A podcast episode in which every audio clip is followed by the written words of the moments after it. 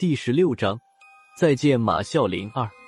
金不换扭脸看了我们三人一眼，犹豫了一会儿，神色有些扭捏的对高亮说道：“欧局，您给句实话，这趟算不算是去走私？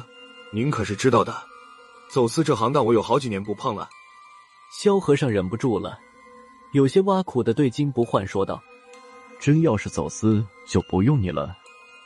清单上面的列表是一位海外华人的捐赠，但是一些特殊的原因。”我们不能出面接收，欧阳主任才推荐你来的。如果你不同意，我们就再联系别人帮忙。金不换干笑了一声，说道：“我这不是同意了吗？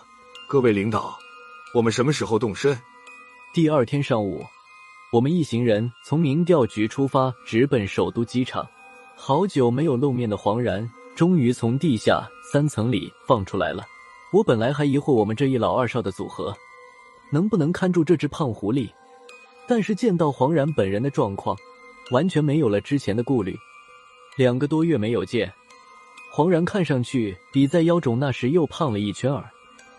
可能是在地下室待久了不怎么活动的缘故，又白又胖的。只是本来还乌黑的头发，现在竟然变得花白了。他走了没两步就步履蹒跚，呼呼带喘。光是从大门口走到停车场这点距离，他的耳边鬓角处就虚汗直冒，就像刚刚洗完头似的。我递过去一包纸巾，他擦了几下之后，已经变成一堆湿哒哒的纸屑了。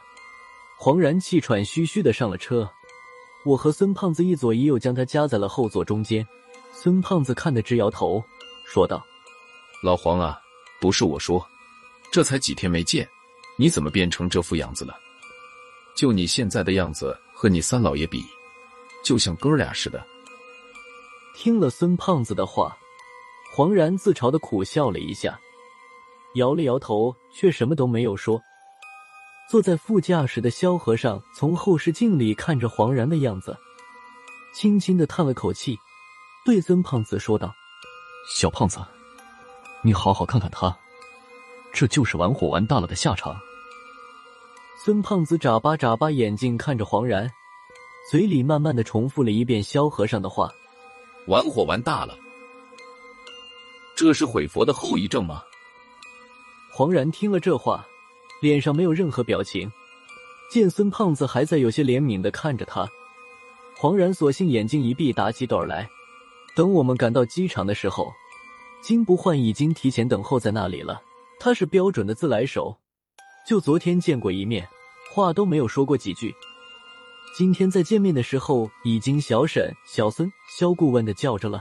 可能是高局长或者欧阳偏左跟他多少透露过一点黄然的事。金不换看见黄然时，只是微微的点了点头，就连称呼都免了。过海关的时候，由于之前给我们的行李办好了免检手续，倒是没有遇到什么麻烦。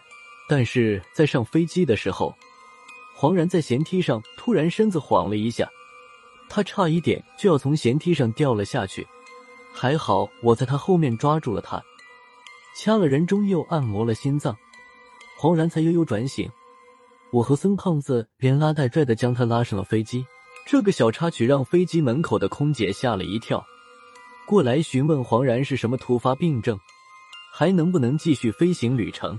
孙胖子替黄然说道：“没事儿。”他早上没有吃早饭，现在有些低血糖了。放心好了，只要你们的飞机不掉下来，他就死不了。三个半小时后，我们乘坐的飞机降落在香港国际机场。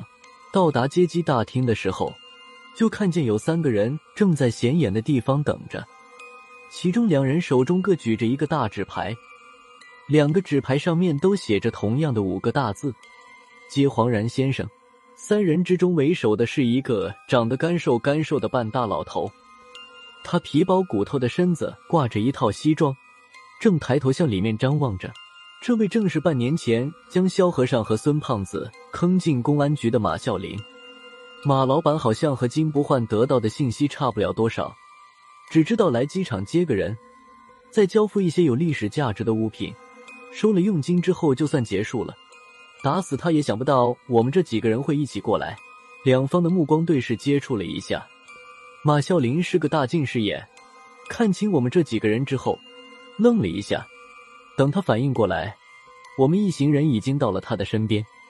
马啸林转身刚想走，被萧和尚和孙胖子一前一后将他夹在中间，只剩下我一个人搀扶着黄然。马老板的两个手下看到不好，扔了纸牌就过来帮忙，却被马啸林做了个手势拦住。马老板有些尴尬的向孙胖子和萧和尚笑了一下，说道。孙先生、沈先生、萧大师，你们都来了。孙胖子嘿嘿一笑，说道：“马老板，半年不见，你倒是没怎么变，还是一副倒霉样子。怎么样？最近那个衰神没来找你叙旧吗？不是我说，他可能不记得去你家的路了。不过没事，你家怎么走，我可还记得。我这次会给他指条明路的。”听孙胖子这么说，半年前的那一幕又出现在马啸林的脑海里，那种感觉让他不寒而栗。孙先生，上次的事情是个误会了，我也听说你们出了事情，我也是很遗憾的了。那些古玩也是我真金白银买回来的，没有想到会给你们造成这么大的麻烦。我这边已经预备了一些心意。这次交割手续办好之后，就送上我的心意。我说几位，这不是说话的地儿，这儿人来人往的，有什么话咱们换个人少点的地方再说，行吗？金不换听了几耳朵，他心里猜到了八成，但是看着孙胖子没有算完的样子，远处已经有机场警察在注意这边了。我们的箱子里还有一个叫罗四门的蜡师，虽然是海关免检。但要是动静太大，警察要求开箱检查就麻烦了。是呀是呀，我的大宅那边已经准备好了，还有什么话去我那里聊聊的了？